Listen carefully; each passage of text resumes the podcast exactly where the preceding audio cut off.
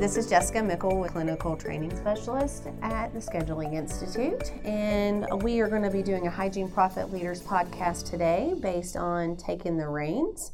And with me, I have Melissa and Renee, and we will be discussing how we as clinical providers can have a little bit more control over our success and what we can do to be successful entrepreneurs of our departments and achieving our goals. So, Awesome. Thank you guys so much for being here today. Yeah. Yeah. So now, Jessica, you've been with the Scheduling Institute for gosh, five years now. Five, five years, years, now. And you are also um, a hygienist. I Yes. am a dental assistant. I've done practice management and marketing. I've been in dentistry for 21 years. So, Wow. Pretty So- much a jack of all trades, master of none. Oh, Um, no, and no, how about you, so. Renee? Yeah, so I am a, actually a certified um, expanded functions dental assistant, but have worked in dentistry now for 30 years in pretty much every seat except for the doctor chair and the hygiene chair. Mm-hmm. But, um, you know, I wanted to sit in with you guys today because I really have seen in, in the time I have been in dentistry the difference in what happens when the hygienist actually controls the situation versus the Mm-hmm. hygienist that just simply go through the task or the motions. Mm-hmm. So I'm really excited about this topic. I've been with Scheduling Institute now for about six years, um, completed over 600 trainings. So able to see, you know, the best of the best. And so excited to partner with you guys and, and sharing this topic with our clients. And Yeah. Melissa, as well as a hygienist, too. Yeah, I'm a uh, registered dental hygienist and been with the company just under four years. And yeah, love this space because of the trainings. I've done over 300 trainings and I have just enjoy getting to see teams implement what we get to bring to them in trainings. And I like this topic that we're talking about today, just taking the reins, because when we leave or if we stay for an implementation day, there's always a difference with the teams where um, you know, speaking of hygienists specifically, because those are usually the target audience for our trainings, the hygiene teams, the ones that take the reins and really run with it, they mm-hmm. feel the fear and do it anyway, kind of, kind of thing, right? Right. They are the ones that always see the results the fastest. They are the ones that don't get stuck in the story of it's not working for us. It's not like they just get over the hump way faster, you know. Mm-hmm. So I think it's cool that we get to chat about this and maybe shed some light on it for. Yeah. for What do you feel like, Melissa, is some of the, the major ways they could take the reins, like in your experience? Do you mean Jess? Jess, I'm sorry, Jess. I'm looking at Jess. I know you guys can't see me. I'm looking at Jess and calling her Melissa. Yes. They're both looking at me like, "Are you kidding? Now who are you talking to?" So no, no, Jess. That, Yeah. I'm sorry, Melissa. No, yeah. yeah, Jess. So, you so know, tell I us. think part of it is just really, you know, owning yourself. So, and being responsible for yourself and what you can do to contribute to the bigger picture and the growth of the practice. So, you know, taking baby steps and just thinking outside the box of when you are looking at a patient, or is it just going to be a prophy and an exam and bite wing day? Or is there something else that they could really benefit from you know so just really thinking outside the box on how you can continue to provide the best patient care possible but at the same time you are taking the reins and growing your department of the business right, Right. So do you think the first step in that is actually, you know, preparing for the patient prior to seeing the patient, or Absolutely, right? so, you know, I always say when I when I do a lot of my clinical trainings, I always um, talk about it's just like football. You know, I'm from deep South Georgia where football is Oh, yeah, supreme, right? Yeah. And so, you know, it's kind of like they're not going to go to the national championship without having practiced without having reviewed tapes of their opponents to see how they respond, you know, and what works and what doesn't work. And so it's the same way with us in dentistry, whether you're a hygienist, an assistant, a doctor, you really want to go ahead and take a look at your patients beforehand and see what are the opportunities that could arise that this patient may benefit from and being prepared for that, right? Mm-hmm. Right, right, absolutely. I agree completely. Mm-hmm. And you've seen the same thing, I'm sure, Melissa. Yeah, I think that taking the reins to me means doing whatever it takes to get the results you want to get. Right. And meaning, like, the results you want to get is clearly the best thing for the patient, right? Right, Like, that's the ultimate result we're going for. And then it all just, everything works itself out when you do that. And so I think, and I don't mean like if Mrs. Jones says, it turns down fluoride. I don't mean slamming her against the wall, get the result you want to get. I just mean, you know, okay, maybe the way I presented at that time, like it, So you just whatever don't whatever roll result over you if get someone tells you is just no. feedback. It's Right. just information for you. Keep doing what you're doing, or adjust what Adjust you're doing, it. and you just keep tweaking and keep working at it until you consistently get the results you want to get. Right, so right. I think people who take the reins do a really good job of that. Yeah. So, Melissa, do you think that people who take the reins that they hear no and like for yourself, like you did you hear no one time and then you never offered it again or you never did it again? You know, was that kind of like or did that give you a little bit of fire to like you're saying like to practice or to see what did I do wrong?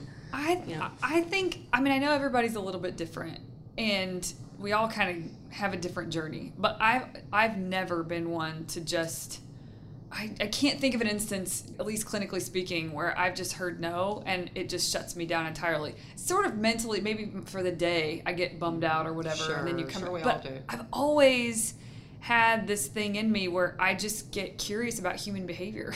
like, what is it going Right. to take for them to accept the thing that they should be accepting? Like, Yeah. what do I need to do? And so maybe if one day I get bummed out about it, but you just push the reset button on your attitude. You come back the next day and you kind of just yeah. Mm-hmm. keep, you learn. You don't do exactly how you did it the first time. You just keep tweaking.